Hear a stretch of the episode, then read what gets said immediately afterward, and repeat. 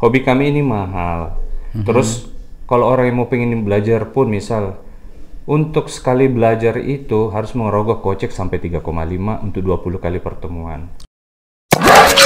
Ikuti obrolan kami di BDD Indonesia.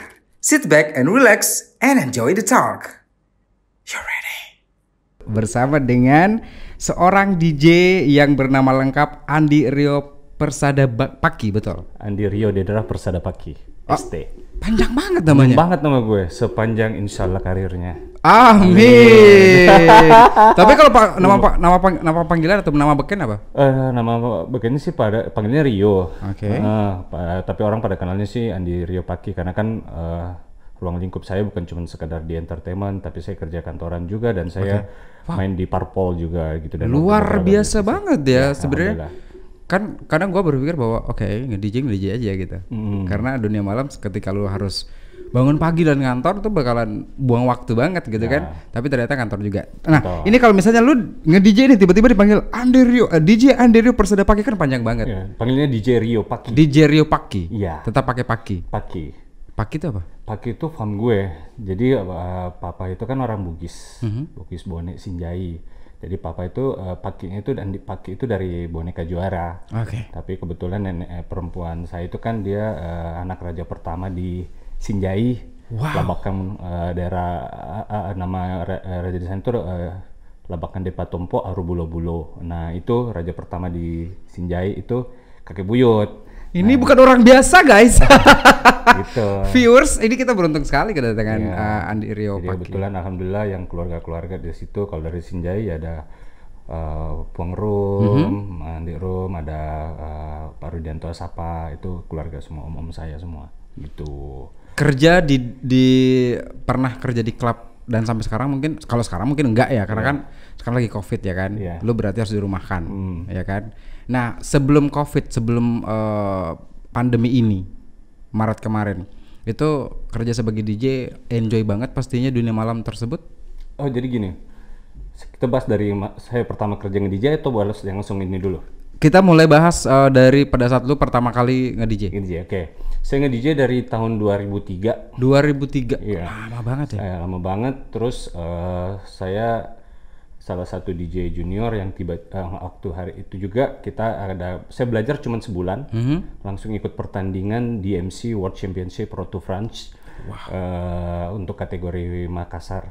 Alhamdulillah saya ada tiga DJ junior ini yang alhamdulillah bisa memenangin peringkat 1, 2, 3. Saya di peringkat ketiga waktu itu. Tapi walaupun di cuma peringkat ketiga, luar biasa dong gue. 2003 gitu kan, 2003, masih jarang banget masih DJ. Masih banyak banget orang DJ gitu. Yes. Terus gue belajar di situ. Nah di situ juga saya mulai belajar bermain plat.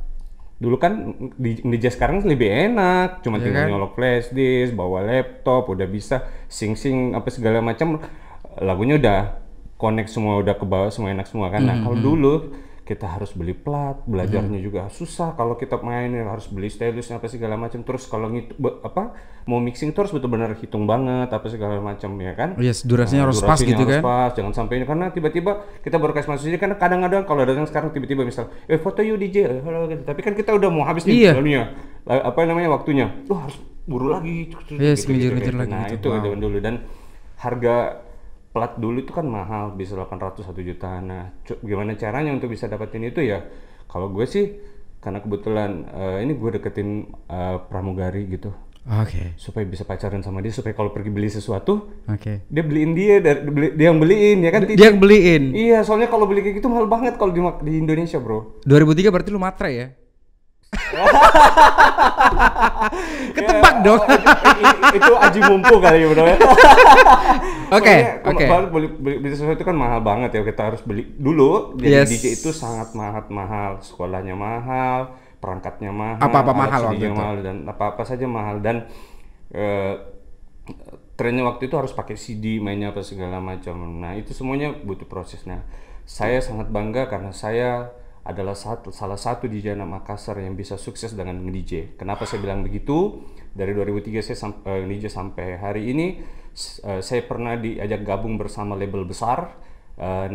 di Jakarta. Di Jakarta. Label terbaik di Indonesia, namanya 1945 Music Factory. Oh my God. Punyanya DJ Romy Soekarno. Yes, I know that. Megawati Soekarno Putra cucunya. I know that. Itu berarti lu pernah ditawarkan? Oh, di 1945 untuk megang area Sulawesi Selatan. Nah, gila, parah. Saya salah satu yang pasti di situ. Nah, kedua dengan nge-DJ mengantarkan saya bisa keliling Indonesia, main di mana-mana. Oke. Okay.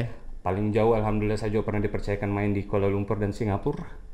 Wow, dan that's sick. Yang paling saya sangat bangga karena saya salah satu DJ Makassar yang cuma 2 orang mungkin anak Makassar yang pernah main di Hard Rock Radio FM yang didengar seluruh dunia. Di seluruh dunia. saya anak Makassar yang datang situ karena di Makassar kan nggak boleh kita kalau kita mau dengar Hard Rock Radio dia nggak bisa nggak bisa langsung didengar, harus pakai by Indovision. Yes. Gitu kan? Nah, jadi gue kabarin semua teman-teman gue di Makassar, weh nonton, dengar Kak Jasmine, gitu. Karena saya pengen nunjukin yang bawa seperti ini. Yes. Nah, saya datang situ, ya nggak tahu lah kita namanya anak Makassar, dipandang setengah mata lah ya. Iya gitu, betul. Gue datang bawa ini apa segala macam, gue disiapin DJ sendiri di situ, gue dikasih minuman apa segala macam. Anak Surabaya sama Jakarta udah main duluan gitu. Tapi alhamdulillah, gue yang paling happening main.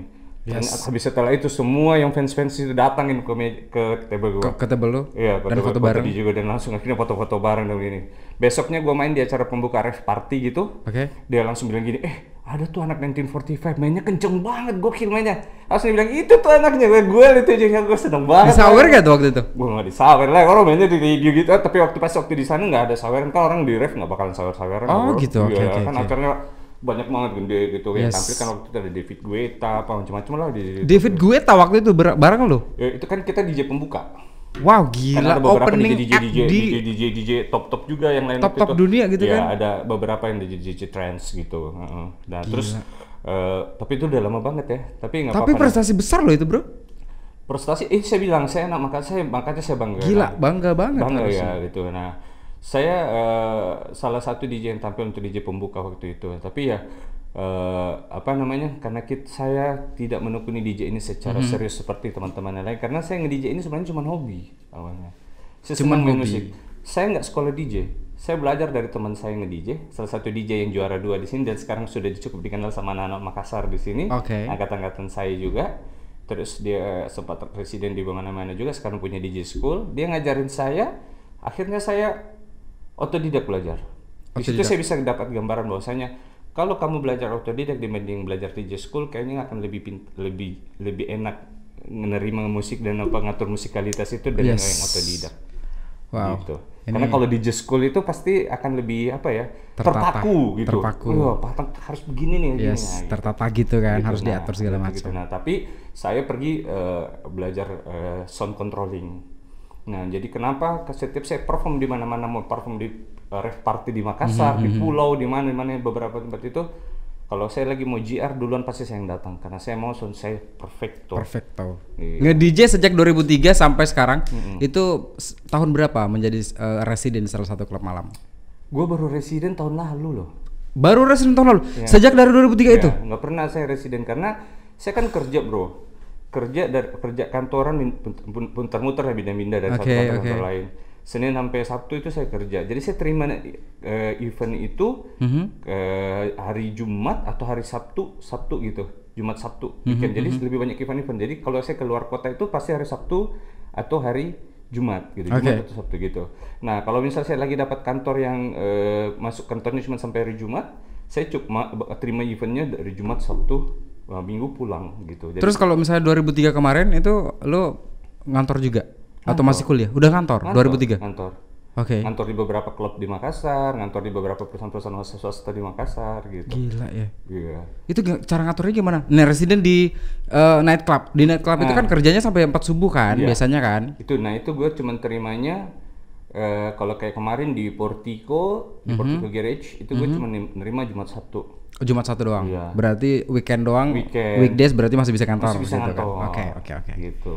Kemudian bisa diatur dong. Bisa. Alhamdulillah. Karena pada saat bangun pagi habis nge-DJ malam minggunya, minggu kan libur. Gitu kan berarti bisa manfaatin untuk Yang agak berat itu dari Jumat ke Sabtunya aja sedikit. Tapi kan hari Sabtunya juga masuk setengah hari doang kantornya. Betul. Iya. Jumat kita cuma sampai siang doang udah. Iya, hari Sabtunya kan. Iya, yes. Hari Sabtunya, hari Sabtunya, betul. Jadi Jumatnya masih begadang-gadang dikit, Sabtunya masih bisa. Ah, oke okay lah. Oke. Okay. Ya. Oleng dikit enggak apa-apa lah ya. Tapi kalau ke nih masyarakat umum yang mungkin saya mewakili mereka dan saya juga merupakan masyarakat awam mungkin mengenai nightclub. Oke. Okay. Kalau dikatakan sebagai profesi yang nakal gimana?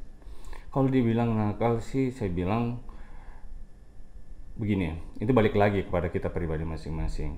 Okay. Allah itu memberikan kita semua sesuatu pekerjaan itu dengan penuh pertimbangan dan ada pasti konsekuensinya. Yes. Gitu.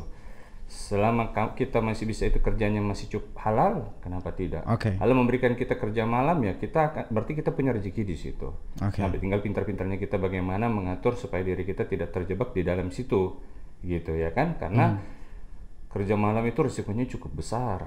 Betul. Ya, intensitasnya juga cukup bisa merugikan diri sendiri sih memang cukup besar. Tetapi bagaimana caranya kita bisa keluar dari apa namanya dari luang lingkup seperti itu gitu loh ya, dengan mengurangi untuk bergaul terlalu dekat dengan hal-hal seperti itu gitu. Saya kan nge-DJ misal, saya main musik, saya ngajarin buat kalian enjoy alhamdulillah, tapi saya kan nggak ngajarin kalian untuk kalian hal yang negatif gitu ya. Minum dong. Lu kalau dengerin gue nge-DJ lu harus minum wajib. Itu enggak ya? Itu enggak ya. Oke, betul. Cuman tujuannya adalah menghibur, melakukan hobi. Kalau dapat bayaran, alhamdulillah. Oke. Kalau enggak kurang ajar loh. Kenapa enggak bayar? Minta. Karena kan sudah memberikan profesi ya kan, profesional. Hobinya hobi mahal, Om. Betul. Mengerjakan hobi plus dapat bayaran. Karena pekerjaan yang terbaik ataupun pekerjaan yang paling wow adalah hobi yang dibayar. Hobi yang dibayar. Betul gak sih? Benar banget. Oke, well, saya pengen tahu dong, ini nge-DJ nih ya kan dari tahun 2003 keliling-keliling Indonesia dong. Iya. Kota-kota mana saja yang sudah pernah dikunjungin? Hampir semua kota di seluruh Indonesia saya pernah datangin. Saya sombong sudah juga Papua, ya DJ ini ya. Saya sudah pergi ke Semarang, saya sudah ke Bandung, Jakarta, Surabaya, gila, Malang. Keliling betul ya. Udah keliling-keliling saya. Ini kalau misalnya nggak ada, kalau misalnya sekarang bukan pandemi, mungkin akan keliling lagi kan? Saya justru malah ngurangin karena mungkin faktor karena kan gini, mama saya juga, saya sekarang tinggal berdua di Makassar. Oke. Okay. Gitu. Jadi saya itu nggak bisa terlalu meninggalkan ya, karena mama keluarga. Saya kan udah sini dulu masih ada adik saya, sekarang udah pada Jakarta semua. Jadi kasihan mama saya kalau saya terlalu banyak sering-sering keluar-keluar. Lu ada berapa sih sebenarnya? Saudaranya? Yes. 4 orang bersaudara. Lu anak gua di sini, gua anak kedua. Anak kedua. Anak kedua. Oke. Okay. Anak kedua. Kakak di Jakarta. Kakak gue di sini. Oh, di sini. Dia salah satu GM hotel di Makassar. Ini gitu. Bisa dikatakan bahwa lu berduit dong. Ya, sekarang ya, kalau dibanding 2003 masih kan sekarang kita gini, maksudnya kita dapat penghasilan dari kerja kantoran, yes. Kita dapat penghasilan dari kita nge-DJ gitu kan. Terus apa namanya, belum lagi kalau misal kita dapat bonus-bonus misal dikasih dari para tamu-tamu ya seperti lu bilang sawer-saweran gitu, itu sih udah biasa banget sih untuk itu gitu. Satu yang paling kita harus syukurin sebagai DJ adalah kenapa? Dengan nge-DJ, gue bisa injek seluruh Indonesia, hampir seluruh Indonesia gue bisa main. Lebih mahal daripada uang yang didapatkan. Iya, gue dikasih tiket pesawat, gratis. Gue dikasih makan, hotel, terus fasilitas yang lain-lain, terus dikasih lagi fee-nya. Yes. Ya, siapa yang gak senang dong? Kota favorit gue, Bali. Gue kalau Bali, Manado, itu fans-fans gue banyak banget itu. Kalau misalnya lo ditawarin nge-DJ di Kota Makassar, lokal event, tapi lo dapatnya let's say sekitar angka 50% dibanding lo dapat harga 2 kali lipat di Bali, lo pilih mana? Sekarang begini, kalau masih saya pengen jalan-jalan, pasti saya pilih keluar. Okay. Kalaupun untuk di kategori Makassar ya, saya kan mikir lagi gini, karena DJ itu regenerasi. Kalaupun gue masih bertahan, masih banyak ada DJ di bawah gue yang lebih terkenal. Gue satu label sama ini, lo tau gak sih? Pernah dengar nama DJ Angger Dimas? Angger Dimas tahu. Ya, Mahesa Utara. Itu DJ Devina Milinka. Itu satu manajemen gue. Semua itu di 1945. Dulu yang fee-nya cuman bayarnya cuman berapa-berapa. Akhirnya sekarang tau bayarnya berapa puluhan, ratusan juta. Yes, gitu, betul, kan? betul. Itu temen baik-baik gua banget, teman. Lu sekali nge-DJ bisa dapat motor nggak sih? Enggak juga. Kalau misal kalau misal main di luar ya, dua kali sampai tiga kali nge-DJ gue udah bisa dapat motor yang gede yang main kelas-kelas kayak ya you know lah yang kayak sekarang, kalau sekarang ini kayak motor Lexi gitu-gitu deh. Yes, oke. Wow, luar biasa ya. Tapi karena sekarang dua kali gitu ya? Iya, tiga kali ya. Oke. Belum kayak budget mau tahun baruan. Yes. Paling gue paling seneng kemarin main di Papua seorang. Gue main di Color Run. Wah, seru tuh Color Run.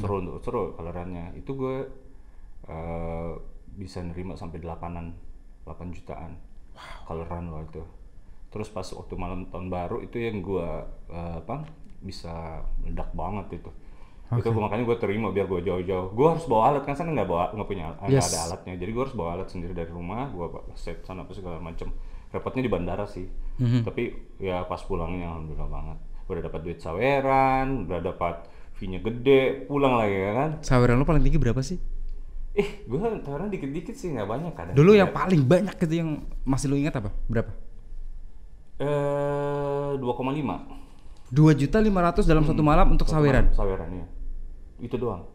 Paling banyak. Oke, fix. Gue bakal belajar DJ juga. Saweran aja sampai segitu. Iya, segitu. Kalau malah ada DJ, kalau sekarang kan lebih trennya ke DJ female. Jadi mungkin orang akan lebih banyak nyawer ke situ. Iya. Lu kalau mau dapat saweran yang gede, kalau di Makassar gue bilang carinya kabupaten, tapi sayang tempatnya udah tutup ya, di Pare-pare tuh. Oh, tahu. Gue pernah jalan ke sana. Kemarin tutup itu kan. Tapi itu tempat yang paling happening di Pare-pare itu dan sawerannya paling gede. Paling gede. Lu dapat berapa pernah waktu main di situ? Gue pernah nemenin temen gue, dia main di situ DJ cewek, DJ baru tapi dia dapat uang hampir 4.750.000. Itu saweran. Saweran. Oke, fix. Gue bakal berprofesi sebagai female DJ. Female DJ. Gue gak mau jadi male DJ. Iya. Lu tetap dipanggilnya DJ Sigal aja ya. DJ Zizi kan. Kan female DJ kan bro. Dia lebih gede sawerannya. Gitu ya. Berarti lu harus OP-OP semua ya. Oke.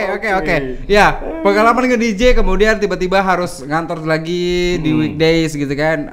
Itu bisa diatur waktu gak sih? Pernah drop pada saat harus benar-benar kerja malam, kemudian harus kerja pagi lagi, itu pernah drop gak? Pernah capek banget. Itu lagi banyak kerjaan banget kan kebetulan. Itu saya bilang, saya bukan cuma kerja kantoran, saya kerja IO. Saya punya IO, dulu namanya Venom Organizer, itu dari 2007. Tapi saya suruh megang ke orang. Terus waktu itu kita ada create event, turnya Ungu di 12 kota, terus ada buat manggil DJ bule dari luar, dari Jerman, dari Jepang.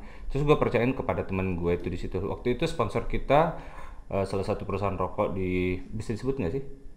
Ya udahlah, pokoknya salah satu perusahaan rokok besar di Makassar dia yang kontrak kita, tapi saya nggak controlling lagi karena saya ke Jakarta waktu itu saya kerja. Jadi tapi saya dibodoh-bodohin gitu. Maksudnya nggak ada laporan kalau mereka tour ini bikin pokoknya gede itu. Nah, akhirnya berubah nama, saya ganti nama, saya ganti manajemen apa segala macem. Berubah terus bikin ARP Komunikasi Indonesia. Nah, di situ saya juga punya teman namanya Pak Haidir. Haidir itu orang yang saya kenal dari tahun 2005, 2007, 2006 ya kalau nggak salah. Lama ya? Lama banget. 2 tahun setelah nge-DJ gitu. Kelas Mild itu di dekat Bajigau sana deh gitu deh. Nah akhirnya saya bikin event, akhirnya kontrak sama dia. Nah itu jalan banget. Kontrak dengan Pak Haidir tersebut? Pak Haidir di Kelas Mild ya. Saya hampir 2 tahun jalan sama Kelas Mild, sama bosnya. Dia sering banget. Semua perusahaan rock hampa saya teman jalan semua, tapi yang lebih banyak terakhir-terakhir ini saya lebih banyak jalan sama Kelas Mild itu sama Pak Haidir. Nah, jadi gua kerjaan itu. Nah, kita create event hampir seluruh klub di Makassar kita muter-muter bikin event gitu-gitu. Gila. Nah, gua kerja kantoran, gua kerja itu, gua nge-DJ. Lu bayangin tuh gimana gua capeknya. Lo kalau disuruh milih antara resident dengan event apa? Pasti event lah. Pasti event ya. Enggak terikat gitu. Sekali doang lu main, jebret, dapat duit. Kalau resident kan belum ini. Yes, kerja sampai sebulan. Iya, ya kan? Gitu harus. Dan harus kontrak. Masuk berapa ke kontrak atau segala macam. Sakit dikit tetap harus masuk gitu kan. Tetap harus masuk. Bro. Tapi kalau di event sakit dikit juga tetap datang dong ya. Ya harus tetap karena kan kita udah ada kontrak. Yes. Kalaupun dia ada apa namanya force major, ya tetap lu harus ada confirmation letter. Kalau misal kamu lu nggak bisa, lu sakit atau apa gitu. DJ cowok itu berarti banyak cewek-cewek cakep dong di sekitar dia. Ya alhamdulillah lah ya. Gue nge-DJ tuh, ya gue udah dari dulu tau lah karena semua kalau orang bilang gak kenal DJ Rio Paki berarti mereka gak gaul lah. Gue gak gaul dong. Ini lu jujur gue sebenernya. Ini orang belak-belakan bukan lah ya. Gue malah sampai dibilangin gue playboy lah apalah. Karena namanya orang DJ itu gak bakalan lepas dari hal-hal seperti itu gitu. Hampir tiap kota gue ada temen lah gitu. Dan ya itu gue bilang ya masih muda kali lah waktu itu, udah nge-DJ juga, udah cukup tenar lah diriku lah ini. Jadi orang jadi yang wah itu siapa sih gini-gini, akhirnya deket. Lu pernah deket sama salah satu fans gak? Lu nih, misalnya lu kan lagi main nih, tiba-tiba ada cewek yang deketin. Ah, ini itu banyak banget itu. Hampir tiap kota dan hampir di Makassar pun banyak. Tapi pernah ngedekatin mereka salah satunya atau mungkin semua? Ya, gue semuanya. Hampir semua dideketin. Yeah. Parah deh. Parah gue. Itu kan dulu. Berharap jadi ada yang 2003 pengganti ya, bisa beliin plat lagi gitu. Ya, gitu lah. Jadi apa banyak banget ya pengalaman. Jadi kalau misal gue ada dicerita-ceritain orang itu gue bilang gini aja ya.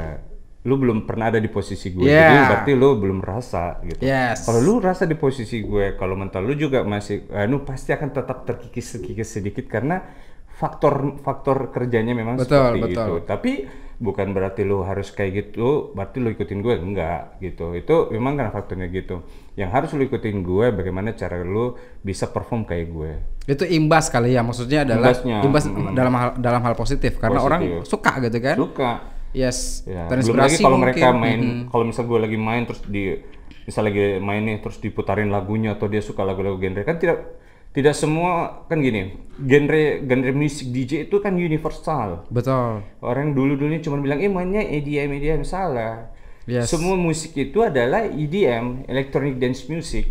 Semua genre musik itu awalnya semua dari house. Nanti dipecah-pecah. Lu main apa? Lu mainnya progresif, lu mainnya trance, lu mainnya jungle, lu mainnya breakbeat, apa bla bla gitu-gitu. Lu biasa? Gue lebih idealisnya ke progresif sama trance. Jadi makanya gue mainnya. Ini contoh nih. Kalau misalnya ada temen nih, dia punya DJ school, terus dia megang di apa kayak waktu itu contohnya acaranya ulang tahunnya mereka, anniversary-nya di zona. Gua doang sendiri yang mainnya progresif sama trance. Yang lainnya semua masih main-main musik-musik yang kekinian kan. Tapi alhamdulillah orang semua juga gitu. Gua main di rave party. Bisa ditanya semua DJ yang merasa gue banyak fans anak DJ sekarang loh. Termasuk tuh ada adik saya kayak Austin, ya kan? Pernah dengar nama Austin mungkin itu. Gila. Itu mereka kalau gue yang main pasti langsung. Wah, gila luar biasa. Gue paling ditaruh di belakang udah pasti langsung pecah gitu. Gue pernah main tuh di acara rave partinya mereka. Tapi gue break gara-gara apa? Pas lagi azan subuh kan. Semua orang pada lanjut, gue nggak bisa lanjut. Gak boleh. Break dulu. Selesai. Luar biasa ya. Lo udah dapat segitu aja deh. Luar biasa. Gitu. Walaupun sebenarnya nge-DJ tapi tetap juga mementingkan hal tersebut. Iya, gitu kan. Penting. Saya alhamdulillah bro, sebandel-bandelnya yang kamu dengar tentang saya tadi atau apapun di luar itu, selama waktu gue tetap nggak ketinggalan. Alhamdulillah. Wow. Itu. Nakal tobat. Harus lebih banyak bertobat ya kan. Gitu. Baik. Tapi pandemi otomatis akan berdampak besar kepada para pekerja yes. Itu gimana dong? Dari kacamata lo melihatnya seperti apa? Bukan kacamata nih ya. Dari face shield lo seperti apa? Face shield gue. Jadi gini, kemarin malah saya salah satu orang yang datang ikut berdemo unjuk rasa di kantor wali kota. Saya setelah sekian lama saya tidak orasi, akhirnya saya memberikan orasi saya kemarin. Cukup diberikan antusias, orang tepuk tangan karena saya terakhir berorasi itu pada saat saya jadi aktivis di kampus begitu. Tahun 99. Akhirnya kemarin orator. Bang Rio jadi orator kemarin. Jadi orator di orator dan baru kali itu dan akhirnya semua ditambut kebetulan. Nah, maksud saya di situ saya jelaskan adalah gini. Hobi kami ini mahal. Terus kalau orang yang mau pengen belajar pun misal untuk sekali belajar itu harus mengerogoh kocek sampai 3,5 untuk 20 kali pertemuan. Oke. Nah, kalau lu mau 20 kali pertemuan kan belum tentu lu juga pasti langsung bisa. Yes. Kalau misal dia juga ongol-ongol, oke. Ya kan pasti belum bisa juga, pasti lemot juga kan. Oke, oke. Nah, sekarang setelah mereka semua sudah bisa bagus, mereka butuh panggung. Oke. Mereka butuh penampilan yang dimana orang nampilan itu disitulah nanti orang menilai dia layak nggak jadi resident DJ, dia layak nggak musiknya begini, dia layak begini. Nah, itu kan ada berregenerasi. Nah, orang-orang ini yang akan nanti menggantikan saya semuanya begitu. Makanya saya itu sangat senang kalau banyak yang berprestasi dan tapi tetap menjaga attitude dan low profile. Itu yang paling penting, attitude dan low profile. Wah, itu gitu kan? Itu. Lu kalau mau diar DJ apapun kalau attitude lu hancur, udah. Attitude hancur seperti apa? Ya lu sombong, macam-macam, belagu, sengak, apa segala macam itu kan banyak tuh. Lu siapa? Lu minggir, gua DJ, gua pengen lewat. Tapi di Makassar nggak ada seperti itu dong. Allahualam lah ya. Karena saya kan saya belajar dari kacamata hampir seluruh semua orang. Saya setiap ada DJ top main, saya datang pergi nonton. Dulu zaman-zaman. Kenapa saya mau begitu? Saya mau bikin ada perbandingan. Kenapa saya bilang tadi otodidak dan di school itu berbeda. Oh yes. Dengan otodidak itu kita bisa belajar ini itu apa segala macam. Kita bisa dengar oh seperti ini seperti itu. Saya bertemu dengan banyak orang. Saya kerja di klub, saya belajar tentang sound system, saya belajar tentang lighting, bagaimana cara mengoperasionalkan, bagaimana caranya kalau misalnya mereka itu rusak terus kita servis, terus saya belajar sound controlling. Oke. Nah, gua dapat misal soundnya bengang harus bagaimana, harus saya harus bagaimana sebagai DJ sebelum apa. Nah, kalau saya baru perform di kota tersebut atau baru perform di klub tersebut, 1 jam sebelum perform saya sudah ada di sana. Supaya saya dengar, oh karena kan dia bertambah orang masuk itu sound pasti akan berkurang karena nyerap badannya. Terus yang kedua, kayak gimana sih orang-orang sini dengar musik dikasih lagu ini gini. Oh gitu. Karena kita pada saat kita bermain di klub itu sebenarnya kita nggak boleh terlalu idealis sih. Betul. Kita boleh idealis pada saat memang acara itu contohnya kayak rave party gitu, lu mau idealis silakan. Yes. Tapi kalau lu misal tiba-tiba lu main udah dipanggilin, kecuali kalau lu mungkin sudah terkenal kayak mungkin DJ siapa gitu ya, DJ TV ada ini DJ siapa, mungkin nih orang bilang oh iya masa gini-gini. Tapi pasti fansmu juga nggak terlalu pengennya nyari yang dia pengen dengar gitu lagunya. Lu misal lu suka lagunya apa, lagu pasti gitu. Nah, ya itulah yang paling penting di situ poinnya gitu loh. Oke. Okay. Kalau kita berbicara masalah pandemi, kita masih berbicara masalah pandemi dan impact ke pekerjaan lu sebagai DJ dan juga sebagai orang kantoran. Oke. Okay. Kalau sampai sekarang masih kantor ya? Iya, tapi dirumahkan. Ada pengalaman dengan orang-orang sekitar yang mungkin pernah terkena COVID-19 tersebut?